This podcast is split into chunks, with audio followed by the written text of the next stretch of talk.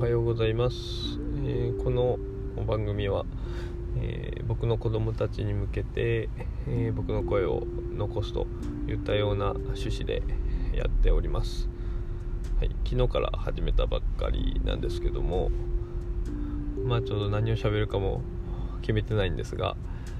その通勤する途中に、え録音してみようかなと思って今始めてます。まあ、なんかこういう普段から習慣の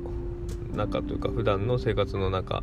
にあることに対してこう紐付けてこういうふうにやることで、まあ、習慣化しやすいといったいうような内容のことをちょっと聞いたことがあるので、えー、まあ、アンカリングとかフックとか言ったりするんですかねなんかそのそれに紐付けることで、まあ、習慣化しやすいというような内容の話だと思います。まあ、そんなこんなで、えー、とりあえず初めて見たんですけれども話す内容は特に決めておらずその習慣化の話をしたんでその辺のことで、えー、なんか話すと、まあ、よく言われることだと思うんですけどま習慣化するために、えー、こう覚えておいた方がいいこととして、まあ、一つはその変にこうハードルを上げないと。うん例えば日記を書くとかだとすると毎日必ず1ページ書くとか。あって結構大変だよね。だからそういう風な感じよりもこう極端な話その1文字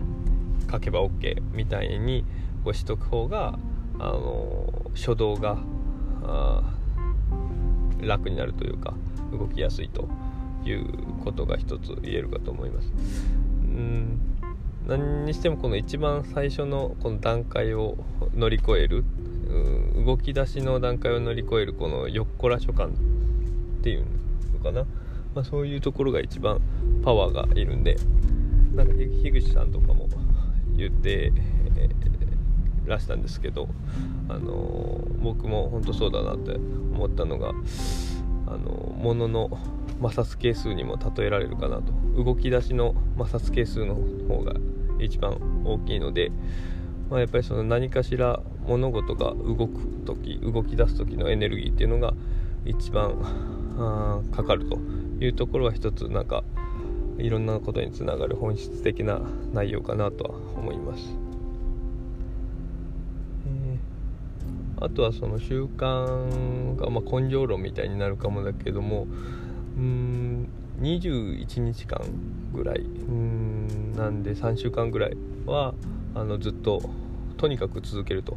まあ、その続けられると大体それぐらいの期間で、えー、こう習慣化するっていうふうに言われてたりするのを聞いたことがあります。まあ、その歯磨きとかはその普段するの全然苦もないことだと思うけども、まあ、そういうようなこと逆にそのやらないと気持ち悪くなっちゃうような、まあ、そういう風にこう習慣に切り替わるというか脳のスイッチが切り替わっていくそういう風に書き換えられるのが大体、えー、3週間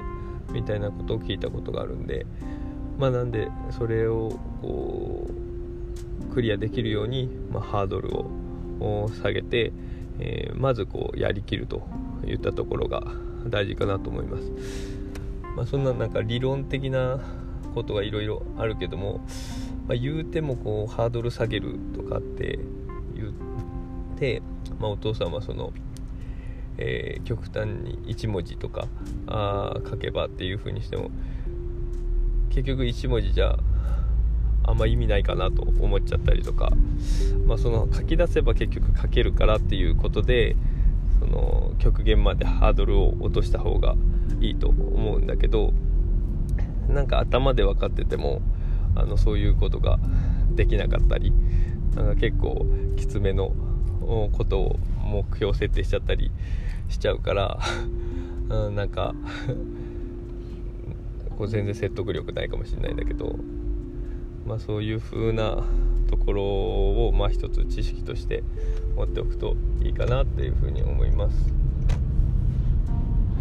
えー、そうだなあとその習慣化の話でちょっと今思ったのがその、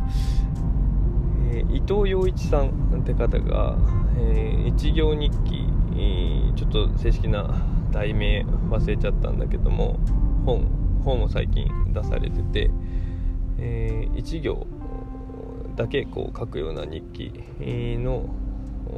本を出されてます。えー、まあその結局その題名から察するにさっき言ったようなハードルを下げて、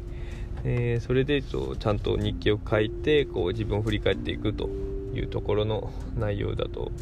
思いますその細かく内容をこう読んでないからまあいい加減なことは言えないんだけど、まあ、その題名から思ったこととすると、まあ、そういうとこで。で逆にその1行だけっていう風にこう制限かけちゃうことで、まあ、その日の1行しか書けないから自分の中でこう書き記したいその自分の中で大事にしてることをなんか自分でこう選び取って、